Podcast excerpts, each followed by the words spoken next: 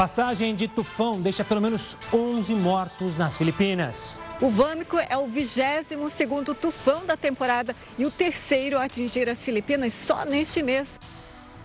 Empresa espanhola tem até sexta-feira para restabelecer 100% da energia no Amapá. E ainda, a vacina contra o câncer se mostra promissora.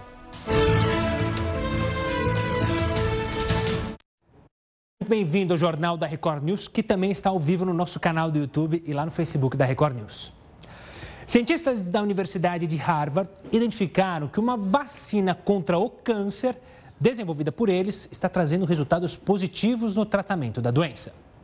O levantamento foi feito pelo Wynn Institute, um instituto ligado à Universidade de Harvard, nos Estados Unidos. Estudos concluíram que o remédio foi capaz de prevenir alguns tipos de tumores malignos em camundongos. A vacina não é daquelas comuns que estamos acostumados a ver. É como se fosse uma espécie de comprimido que tem o objetivo de tratar a doença. E foi idealizada para ser injetada no organismo do paciente, bem na região onde já foi identificado um tumor, como é o caso das mamas. O comprimido funciona como uma esponja. Ao entrar na pele, consegue reprogramar as células imunológicas da pessoa e faz com que elas se alojem nas células com câncer para depois matá-las. De acordo com o Instituto, a vacina poderia substituir a quimioterapia e a imunoterapia. Apesar de estarem otimistas com os resultados dessa primeira fase, os cientistas afirmam que os estudos precisam continuar pelos próximos anos. A vacina é uma esperança para o tratamento contra o câncer, mas para chegar a um resultado completamente seguro e eficaz, é preciso tempo e muitas pesquisas. Procuramos a Sociedade Brasileira de Oncologia Clínica para falar sobre o assunto e ainda não tivemos retorno. O ministro da Economia, Paulo Guedes, falou sobre a prorrogação do auxílio no caso de uma nova onda de Covid-19. A declaração foi dada durante um evento online promovido pelo setor supermercadista. Existe possibilidade é, de haver uma prorrogação do auxílio emergencial, aí vamos para o outro extremo. É, se houver uma segunda onda de pandemia, não é uma possibilidade, é uma certeza. Nós vamos ter que reagir. O auxílio emergencial começou a ser pago em maio, com parcelas de 600 reais até julho. Depois, o governo ampliou esse pagamento com parcelas de 300 reais até dezembro. De acordo com Paulo Guedes, ao final de 2020, o governo vai ter gasto 600 bilhões de reais com auxílio emergencial. Isso representa 10% do PIB brasileiro. E o primeiro-ministro da França afirmou hoje que atualmente uma em cada quatro mortes no país ocorreu por causa da Covid-19. Ele ainda informou que a cada 30 segundos uma pessoa dá entrada no hospital do país. O aumento preocupa porque o número de internações pelo coronavírus tem sido maior do que durante o pico da primeira onda. E olha, milhares de casas foram inundadas e pelo menos sete pessoas morreram após a passagem de um novo tufão nas Filipinas. A nossa correspondente na Ásia, Silvia Kikuchi, tem mais informações. Olá, Silvia. Boa noite, Gustavo. O Vâmico é o 22º tufão da temporada e o terceiro a atingir as Filipinas só neste mês. A capital Manila foi a região mais atingida e ficou totalmente debaixo d'água. Na região metropolitana, 40 mil casas foram inundadas. Quase 3 milhões de famílias foram afetadas. No momento, o tufão tem ventos de 130 quilômetros por hora e está previsto para atingir o Vietnã. As Filipinas ainda se recuperam do tufão Goni, o mais poderoso do ano até aqui, que deixou 25 mortos no início de novembro. Gustavo. O transporte público em São Paulo terá aumento na frota no domingo, dia 15 de novembro, para suprir a demanda das eleições. A Espetrans, responsável pelos ônibus aqui na capital paulista, vai colocar em circulação 65% da frota operacional em relação ao número de veículos que circulam nos dias úteis. Segundo a empresa, a porcentagem da frota de um, domingo normal, sem eleição, é de 48% em 1.024 linhas. Além disso, mais linhas também vão circular na cidade. E faltam apenas três dias para as eleições municipais. A gente vai falar com o Heródoto justamente para trazer algumas informações importantes para o dia da votação, para você, eleitor, que for votar nas urnas. Diga lá, professor. Olá, Gustavo. é, vamos aqui então com as informações importantes para que a gente possa então desenvolver a nossa, a nossa eleição.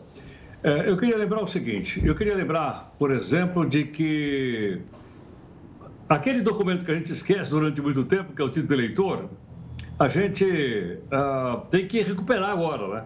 Muita gente tem o e-título, eu já até mostrei o meu aí. E as pessoas, então, com esse título, ela pode, vai poder dizer assim, saber exatamente a sessão eleitoral que ela vai votar. E se porventura tiver dificuldade, é só entrar no mapa do TRE que a gente vai encontrar lá.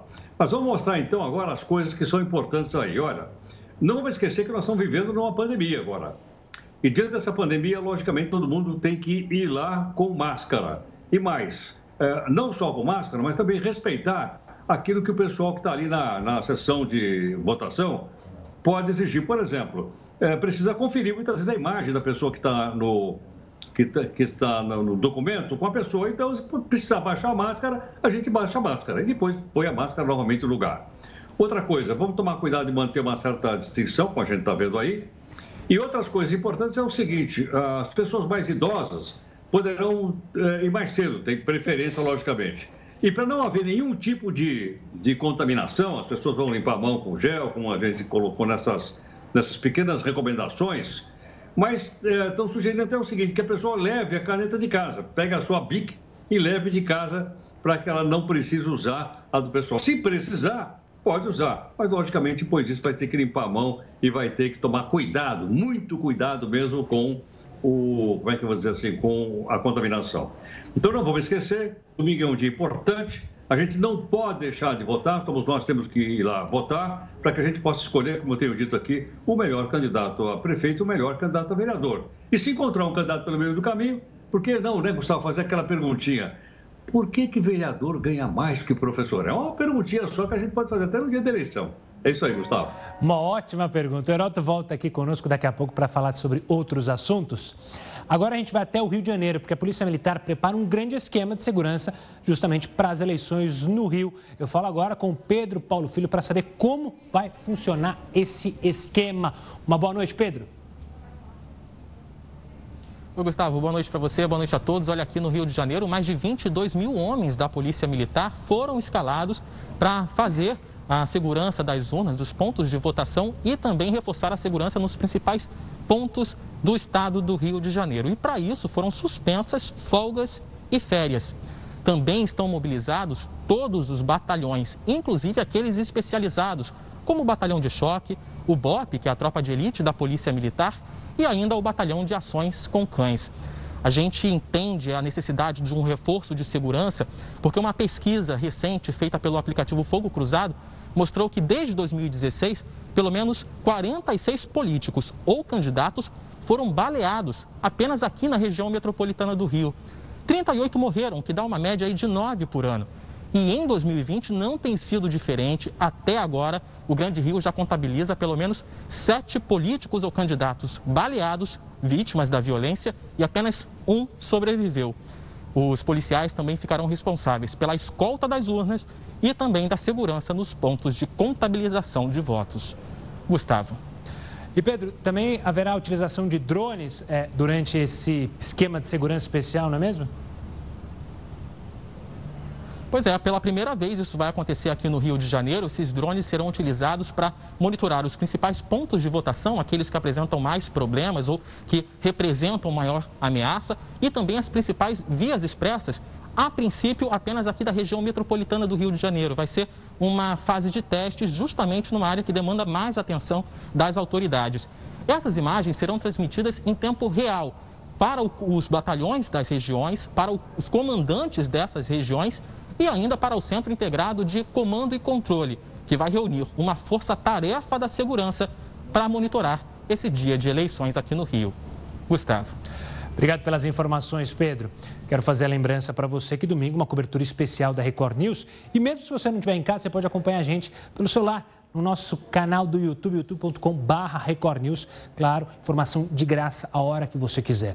Novembro é época do 13º salário. Mas como é que fica para quem teve a jornada de trabalho reduzida ou contrato suspenso? A gente te explica no próximo bloco. Continue conosco. Jornal da Record News está de volta. Lembrando que o pagamento do 13º está perto de chegar. Só que junto com ele vem uma nova dúvida. Quem teve o contrato de trabalho suspenso ou salário reduzido recebe o 13º integral equivalente? Quem esclarece essa pergunta para você é o advogado Antônio Carlos Aguiar, que é especialista em direito do trabalho. Doutor, obrigado pela participação aqui conosco. Então, a primeira pergunta é para quem teve o contrato suspenso por causa da pandemia, doutor. Ele recebe o 13º integral equivalente? Como é que funciona? Uma boa noite. Boa noite, Gustavo. Como é que vai? Tudo bem? É um prazer estar aqui com você e com seus telespectadores. É, Para facilitar o entendimento, Gustavo, eu gostaria de deixar claro o seguinte, que o 13º salário nada mais é do que salário. A natureza jurídica dele é de salário. Sendo assim, o que acontece? Quando o contrato está suspenso, o, o salário também está suspenso. O que significa dizer que o período que o trabalhador teve com o contrato suspenso, ele não recebe. Então, é mais ou menos o seguinte: você entrou na empresa em março de um determinado ano. Quando chegar no 13 terceiro, você vai receber proporcional àquele período. Então, o período que o contrato estiver suspenso, você não recebe o 13 terceiro salário. Você vai receber somente do período que você trabalhou. Então, se durante o ano você teve o contrato suspenso por três meses, você vai receber o valor proporcional, ou seja, você vai receber 9 dozeavos, não vai receber o valor inteiro.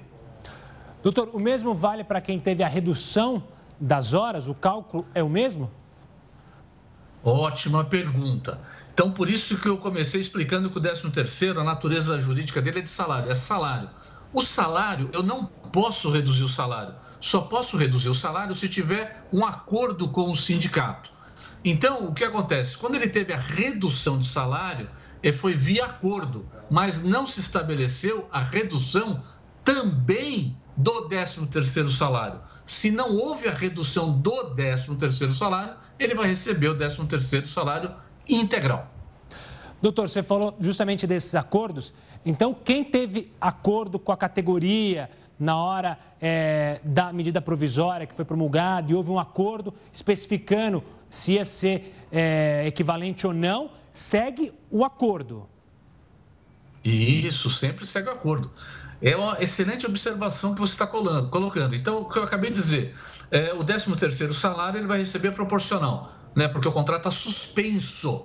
É, há uma diferença jurídica entre suspensão e interrupção. Na suspensão, eu não recebo salário, né? como se tivesse afastado pelo INSS. Diferente de interrupção. Interrupção, por exemplo, são as férias. Então, recebo normalmente. Agora, o que poderia estar previsto nesse acordo com o sindicato é que, não obstante ser uma suspensão, ele receberia integralmente o terceiro salário. Se não estiver previsto, ele vai receber proporcional em avos, né?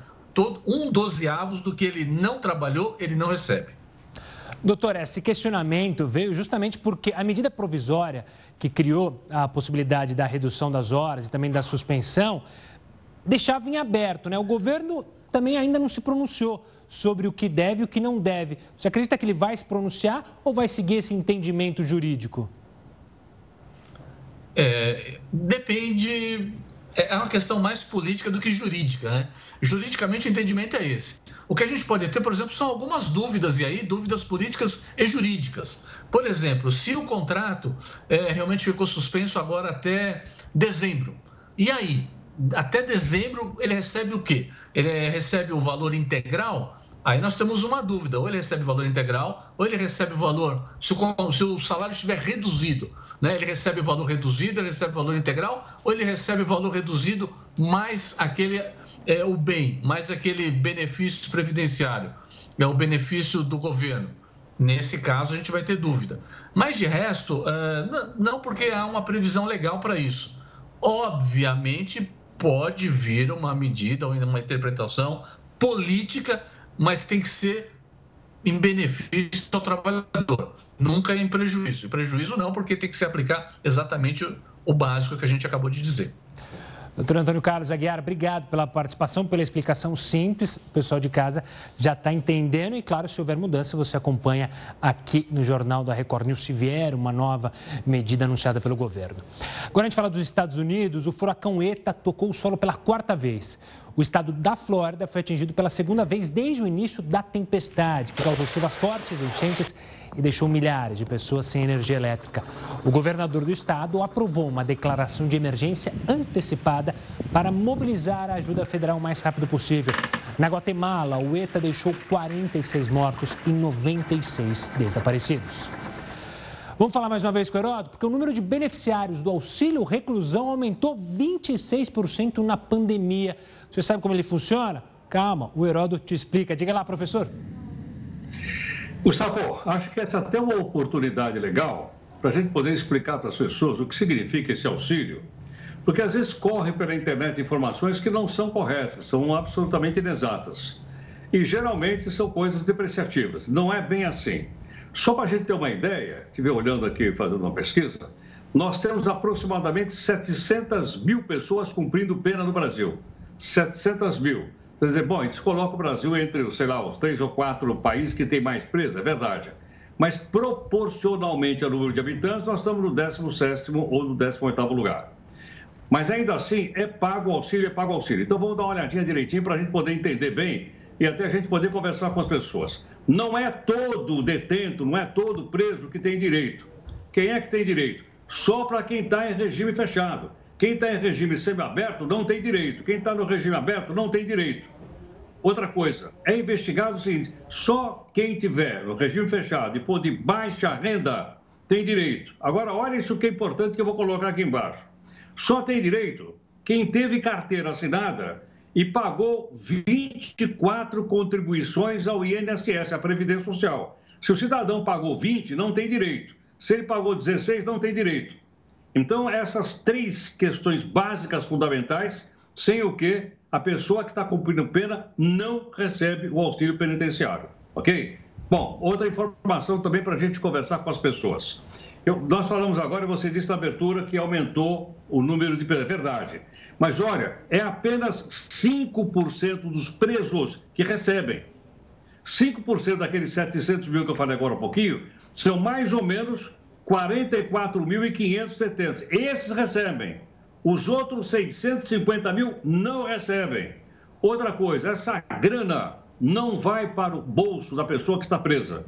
Essa grana que é paga por nós, sabe, o nosso imposto é verdade, mas vai para a família do detento e não vai para o bolso dele, é bom isso ficar claro. Outra informação também para a gente poder fazer as coisas corretamente. Qual é? Afinal de contas, quanto é que esse cidadão que tem o auxílio recebe? Ele recebe um pouquinho mais do que o salário mínimo. O salário mínimo hoje, salvo engano, está em R$ 1.045. Ele recebe uma mensalidade de R$ 1.135 por mês. Ele não, a família dele se ele cumprir aquelas três coisas que eu coloquei agora no começo. Agora, ainda assim, como são 45 mil pessoas que recebem, logicamente isso tem um custo total de 50 milhões de reais por mês, que é quanto o governo tira do nosso bolso, porque nós é que somos o contribuinte, e repassa então para as pessoas que têm esse valor. Acho que é bom ficar bem claro, porque às vezes, não, não, o cara está preso, não, não é verdade. Só nesses casos, e o valor é esse que eu acabei de colocar aí, que citar aí, para a gente saber direitinho quanto é que cada um recebe. Informação perfeita aqui no Jornal da Record News. O Heroto volta daqui a pouquinho aqui conosco. Após Inglaterra e Estados Unidos comentarem a expulsão de quatro deputados de Hong Kong, a China reagiu. O ato foi considerado uma ameaça à autonomia da ilha. Os Estados Unidos podem pôr novas retaliações à China. E os britânicos dizem que a medida viola o acordo com os chineses para devolução da ilha. Pequim afirma que as falas foram irracionais. A China aprovou recentemente uma resolução que permite destituir parlamentares eleitos sem julgamento. Colegas prometeram renunciar em solidariedade aos deputados que foram expulsos. Olha, no próximo bloco você vai conferir os detalhes sobre a conclusão de um estudo e que os horários das refeições não interferem na perda de peso. É isso mesmo, a gente te explica em instantes. Continue conosco. O Jornal da Record News está de volta para falar que a morte que fez os testes da Coronavac serem interrompidos nesta semana foi causada por uma overdose. Foi o que confirmaram hoje os resultados de laudos periciais.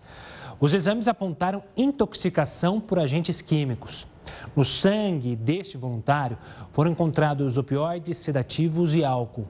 A morte do homem, registrada anteriormente como evento adverso grave, foi o que motivou a determinação por parte da Anvisa da paralisação dos testes com a Coronavac. A pesquisa foi liberada pouco depois de um dia. E a Coreia do Sul autorizou os primeiros testes de um táxi-drone não tripulado. O veículo é movido a energia elétrica e pode transportar duas pessoas por vez. O drone sobrevoou o centro de Seul carregando 80 quilos de sacos de arroz, a uma altura de 50 metros. A iniciativa é parte do lançamento do Serviço de Mobilidade Aérea Urbana do país. Agora vamos falar de vacinação, mas não contra o coronavírus, sim contra o sarampo, que evitou a morte de 25 milhões de pessoas em todo o mundo. O relatório foi divulgado hoje pelo Centro de Controle e Prevenção de Doenças. O documento, que faz uma análise entre os anos de 2000 e 2019, ressalta que entre 2000 e 2016, a incidência anual da doença havia diminuído globalmente. No Brasil, o sarampo havia sido considerado eliminado em 2016 e voltou a circular em 2018. No entanto, o relatório aponta que a incidência da doença voltou a crescer em todas as regiões do mundo entre 2017 e 2019. Quem acompanhou o Jornal da Record News ontem, lembra que a gente falou sobre candidaturas coletivas e compartilhadas, que se multiplicaram nos últimos anos, de acordo com a Fundação Getúlio Vargas. O Heródoto trouxe hoje alguns dados para a gente conferir aqui na tela. Diga lá, professor. Olha, Gustavo, são, a gente vai mostrar agora um pouquinho. Apenas um detalhe é o seguinte: pode levar cola no, no domingo. Pode, pode porque o, o, o, prefeito tem dois números, né? E mais o, o, candidato vereador que a gente vai escolher, são cinco números. Os dois primeiros é o número do partido. Depois os três últimos, então, pode levar uma colinha? Pode. Pode levar, copiar lá na hora? Pode, não tem problema nenhum, segundo o Tribunal Superior Eleitoral. Agora é o seguinte: vai ter já nesse ano a chamada candidatura compartilhada? Vai. Mas tem algumas restrições que eu vou mostrar aqui para você agora para ficar direitinho na, para a gente poder entender bem. Então, vamos mostrar a primeira característica. Olha só. Essas candidaturas compartilhadas, elas realmente têm, têm, têm aumentado nos últimos tempos. Para você ter uma ideia, em 2012 começou com apenas três, em 16 ela foi para 13 e esse ano tem 257 candidaturas para vereador, só para vereador, que são chamadas de compartilhadas. Aumentou bastante o número, portanto, espalhadas pelo Brasil. Não é muito ainda, mas está aumentando significativamente. Agora, só para a gente entender, vamos colocar na outra telinha o seguinte: onde mais aparecem as tais candidaturas compartilhadas? Aparece mais no estado de São Paulo, que tem 103, Pernambuco tem 29 e o Rio de Janeiro tem 16. Os demais estados eu não coloquei aí, porque ia ficar muito pequeno e tal. Então, só para a gente ter uma, ter uma ideia de que essa tendência é uma tendência que vai desenvolvendo aí a, no nosso país.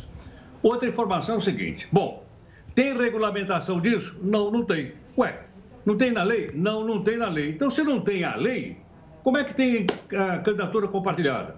É só um acordo entre os participantes. Cinco cidadãos dizem, ó, vamos fazer uma candidatura compartilhada, mas só pode colocar o nome de um. E se esse cidadão não cumprir com os demais, ele não é obrigado, porque não está na lei. Pode ser que a lei venha a ser modificada, mas atualmente não. Isso é mais uma questão de propaganda eleitoral válida, não tem problema nenhum, mas não existe na lei. Não aparece lá é, turma, propaganda, comparando. Não, não, não. Aparece o nome de uma única pessoa que está registrada no Tribunal Regional Eleitoral e confirmada no TSE lá em Brasília. Então. Perdemos o contato com o Heródoto, a gente vai tentar retomar, mas fica aí o aviso. E é bom lembrar, também completando o Heródoto, que essas, é, essas essas candidaturas compartilhadas, Heroto, agora que você está de volta com a gente, as, as candidaturas compartilhadas, o salário também é só para quem aparece ali. Se ele quiser, ele divide. Se não quiser, ele não divide, né, Heródoto? Exato, só aparece um. E só para completar, então. Ah, não deixaram. Oh, a nossa internet não deixou hoje o Heroto completar. Mas no próximo domingo eu lembro a você que a gente vai ter uma cobertura especial da Record News sobre o dia das eleições em todo o Brasil. Você não pode perder. Um estudo publicado em um jornal científico apontou que o horário das refeições não interfere na perda de peso. Veja agora na reportagem. Quem está no processo de emagrecimento já deve ter escutado que é melhor comer mais de manhã ou no almoço, porque o metabolismo fica mais devagar à noite. Porém, de acordo com uma pesquisa feita pela Associação Americana do Coração, o horário em que as calorias são consumidas não faz diferença para a perda de peso. Para chegar a essa conclusão, os cientistas acompanharam 41 adultos com excesso de peso durante 12 semanas. A maior parte dos participantes era de mulheres negras com diabetes e uma idade média de 59 anos. Entre os voluntários, 21 foram orientados a ingerir 80% das calorias do dia antes das 13 horas. Os outros 20 participantes comeram a mesma quantidade de comida em horários comuns. A única recomendação era que metade dos alimentos do dia deveria ser consumida antes das 5 da tarde, durante todo o período de teste. Todos os participantes foram alimentados com as mesmas refeições oferecidas pelo estudo. A descoberta foi que ambos os grupos perderam peso, independente dos horários das maiores refeições. A pressão sanguínea também foi reduzida em todas as pessoas analisadas. Agora, o próximo passo da pesquisa é coletar informações mais detalhadas sobre a pressão arterial para entender melhor os efeitos de uma dieta com jejum intermitente no nível de açúcar do sangue, na insulina e em outros hormônios. Procuramos o Conselho Federal de Nutricionistas para falar sobre o assunto e não obtivemos retorno. E olha, membros de uma aldeia indígena localizada em Nova Laranjeiras, que fica no Paraná, pisotearam o corpo de um motorista de uma van que morreu após um acidente. Nas imagens dá para ver o exato momento em que as pessoas começam a saquear as cargas do veículo. A van onde estava a vítima bateu de frente com um caminhão e, com a força do impacto, o condutor do veículo foi jogado na pista e infelizmente morreu. Uma equipe da Polícia Rodoviária Federal tentou impedir o saque de carga, mas acabou apedrejada. Quatro homens foram presos. Em nota, a FUNAI afirmou que não concorda com qualquer conduta ilícita. A fundação disse ainda que acompanha o caso e está à disposição das autoridades para colaborar com as investigações. Pretos e pardos são a grande maioria dos brasileiros com menores rendimentos, de acordo com o IBGE. Eles representam 77% desse grupo. Além disso, o rendimento domiciliar per capita médio da população branca permaneceu o dobro do observado entre pretos e pardos nos anos de 2012 a 2019. Outro dado divulgado hoje, desta vez pelo Banco Central, mostra o impacto da inflação. As famílias com renda de um a três salários mínimos foram as mais afetadas e também os alimentos são os itens que mais pesam no custo de vida.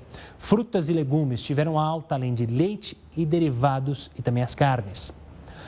A empresa responsável pelo fornecimento de energia no Amapá tem até amanhã para resolver o apagão que atinge o estado. A gente vai contar mais detalhes sobre esse absurdo que acontece no Amapá no próximo bloco. Filhos de pais brasileiros nascidos em Portugal terão direito à nacionalidade portuguesa. A mudança na lei da nacionalidade também beneficia os netos de cidadãos portugueses. Agora, eles só precisam apresentar uma certidão de antecedentes criminais e comprovar a alfabetização na língua portuguesa. Presidente do Senado, Davi Alcolumbre, pediu ao presidente Jair Bolsonaro e também ao ministro da Economia, Paulo Guedes, para prorrogar o auxílio emergencial pago durante a pandemia da Covid-19 no Amapá. A justificativa é socorrer pessoas atingidas pelo apagão no estado, que deixou a maior parte dos municípios sem energia elétrica. Alcolumbre diz que conversou com o presidente Bolsonaro sobre a liberação de mais uma parcela do auxílio emergencial para amenizar a situação do Amapá. A multinacional espanhola Isolux, a empresa que fornece energia ao Estado, tem 24 horas para restabelecer 100% do fornecimento de energia do Estado. O abastecimento de energia deve estar normalizado, segundo a decisão judicial, até às 10 horas da manhã desta sexta-feira. Caso contrário, essa aplicação de multa diária é de 15 milhões. A gente segue falando do Amapá porque o Tribunal Superior Eleitoral manteve o adiamento das eleições municipais em Macacá, Macapá, perdão, capital do estado. Para falar sobre como os problemas com energia elétrica vão afetar as eleições, eu converso com Renato Ribeiro, que é professor e advogado especialista em direito eleitoral. Doutor, obrigado pela participação aqui conosco. Primeiro, eu queria que você explicasse para as pessoas lá de casa é, qual foi, foi baseada em que a decisão da Justiça Eleitoral para adiar as eleições e só em Macapá, né? As outras cidades seguem com o calendário para o resto do país, certo? Boa, boa noite. Boa noite, Gustavo. O que aconteceu foi que o ministro presidente do Tribunal Superior Eleitoral, ministro Luiz Roberto Barroso, ele entendeu, com base na própria legislação, com base no, no Código Eleitoral, que seria necessário, para garantia principalmente da segurança dos eleitores, que essa eleição seja adiada. E daí o ponto da segurança dos eleitores é porque se imagina uma capital de um estado, então, portanto, uma cidade grande, sem energia elétrica, ela está numa situação de absoluto caos. E nem mesmo a própria polícia militar podia garantir a segurança dessa realização das eleições. Então, a própria ida dos eleitores aos locais de votação, embora as urnas eletrônicas elas possam ser utilizadas por meio de geradores, não seria seguro para a realização das eleições, podendo até gerar tensões sociais difíceis de serem controladas. Renato, no nosso destaque está mostrando aí que ainda não tem data definida, mas ela tem uma data limite. E eu queria que você explicasse por que, que tem uma data limite. É, a data limite é porque os mandatos, nós temos uma eleição municipal. Então, os mandatos, eles vão acabar no dia 30, 23 horas e 59 minutos. Então, a partir desse momento, daí nós temos as, as posses dos eleitos nas câmaras municipais, tanto para os vereadores e vereadoras eleitos, quanto para os prefeitos ou prefeitas que vão ser eleitas nessas eleições. E não se pode ter uma prorrogação dos mandatos. Quem foi eleito lá em 2016, em outubro de 2016, tem um mandato garantido por quatro anos.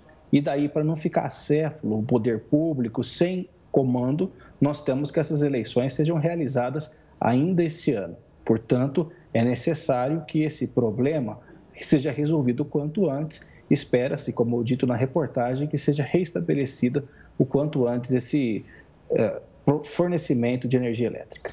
E Renato, e parte de quem a decisão para definir a nova data? Pelo Tribunal Regional Eleitoral é, lá do Amapá, que após sanado o problema com a energia, pode então definir um domingo para essa eleição? Sim, o próprio Tribunal Regional Eleitoral, como ele está mais próximo, e daí cabe a nós entendermos como é que funciona a Justiça Eleitoral. A Justiça Eleitoral ela não só julga, mas ela também administra e realiza as eleições. Então, no momento de realização dessas eleições, quando houver segurança para que as eleições sejam ocorridas com a maior possibilidade de normalidade possível, ou seja, tanto para o eleitor quanto para os servidores, os mesários, proporcionando até mesmo uma apuração desses votos sem tumulto, com a presença da polícia, evitando conflitos, daí sim a Justiça Eleitoral vai marcar uma nova data para a realização dessas eleições. Renato, a eleição tem que ser num domingo ou ela poderia ser em outro dia da semana? A eleição tem que ser no domingo porque o domingo é o momento de descanso semanal. Então, como o voto no Brasil ele é obrigatório, diferente do que ocorre em outros países, é importante que essa votação seja no domingo para que as pessoas possam a maior parte delas, por exemplo, apesar que há pessoas que trabalham, evidentemente, nos domingos, mas a maior parte da população, no descanso, elas possam se destinar aos locais de votação, que, embora próximos, claro que é um deslocamento, ainda mais quando nós estamos a falar num período de pandemia, um período em que as pessoas ainda têm que tomar uma série de cuidados. E daí é importante lembrar, é curioso essa situação, porque nós só nos damos conta de como que é importante a energia elétrica quando ela falta. E daí esse caos todo que se instalou e com repercussões eleitorais. Doutor Renato, obrigado pela participação e pelas explicações sobre esse caso que ocorre lá em Macapá. Claro que qualquer novidade sobre esse assunto você acompanha aqui na Record News. Vamos falar de outra eleição que também está confusa. O presidente Donald Trump não autorizou o acesso de Joe Biden aos relatórios de segurança dos Estados Unidos. Senadores do próprio Partido Republicano, que é o partido de Trump, defenderam a liberação dos documentos para que o presidente eleito possa planejar as políticas de segurança interna. Donald Trump, como você bem sabe, não reconhece a vitória de Joe Biden e acusa os democratas de fraude. A contagem de votos ainda segue em alguns estados. Joe Biden tem 290 delegados no colégio eleitoral. Para vencer as eleições, são necessários 270 delegados. E olha, os atletas que vão participar das Olimpíadas de Tóquio terão que fazer teste de coronavírus antes de viajar. Os exames deverão ser realizados três dias antes da chegada ao Japão. Não será necessário isolar os atletas por 14 dias. As medidas em relação ao público ainda não estão definidas. Conseguir que doses da vacina contra o coronavírus alcancem países pobres é um desafio enorme. Para tornar isso possível, várias organizações estão trabalhando em projetos. Países com poucos recursos na África, Ásia e América Latina podem ter dificuldades para ter acesso à vacina. Um dos motivos é que muitas comunidades de países pobres não têm a quantidade suficiente de profissionais da saúde para esse trabalho. Por isso, um conjunto com 184 países está apoiando organizações internacionais para possibilitar que todos tenham acesso à imunização por um preço acessível. O objetivo é produzir 2 bilhões de doses até o fim de 2021 e fazer com que sejam distribuídas de forma igual para todos os países. Outras iniciativas também estão tentando minimizar a dificuldade de acesso. As doses precisam ser conservadas em temperaturas extremamente baixas, mas há comunidades que sofrem pela falta de energia elétrica. Além disso, é preciso seguir uma série de recomendações, como explica o secretário da Sociedade Brasileira de Imunizações. Sem dúvida, as questões logísticas de transporte, de acondicionamento, de rede de frio, tão fundamentais para a segurança e para a aplicação de vacinas vacinas, bem como treinamento de pessoal, deslocamento. O Fundo das Nações Unidas para a Infância planeja fornecer aos países em desenvolvimento a tecnologia de refrigeração especializada para deixar as vacinas congeladas. Já o Banco Mundial disse que vai usar 12 bilhões de dólares para financiar a compra e entrega de vacinas em países de renda baixa e média, como a Índia e a Nigéria. Na África subsaariana, apenas 28% dos hospitais têm acesso à eletricidade. Para contornar a dificuldade, o Banco Africano de Exportação e Importação estima que vai gastar 3 milhões de dólares na compra de equipamentos e suprimentos. Então é muito importante que os esforços continuem para que a gente tenha não só mais vacinas produzidas a custo mais barato, como apoio para que onde a carga dessas doenças é muito mais elevada, as vacinas cheguem com segurança e com quantidades suficientes. O Jornal da Record News fica por aqui, mas você segue muito bem informado, muito bem acompanhado com o News das 10 e a Manuela Caiado.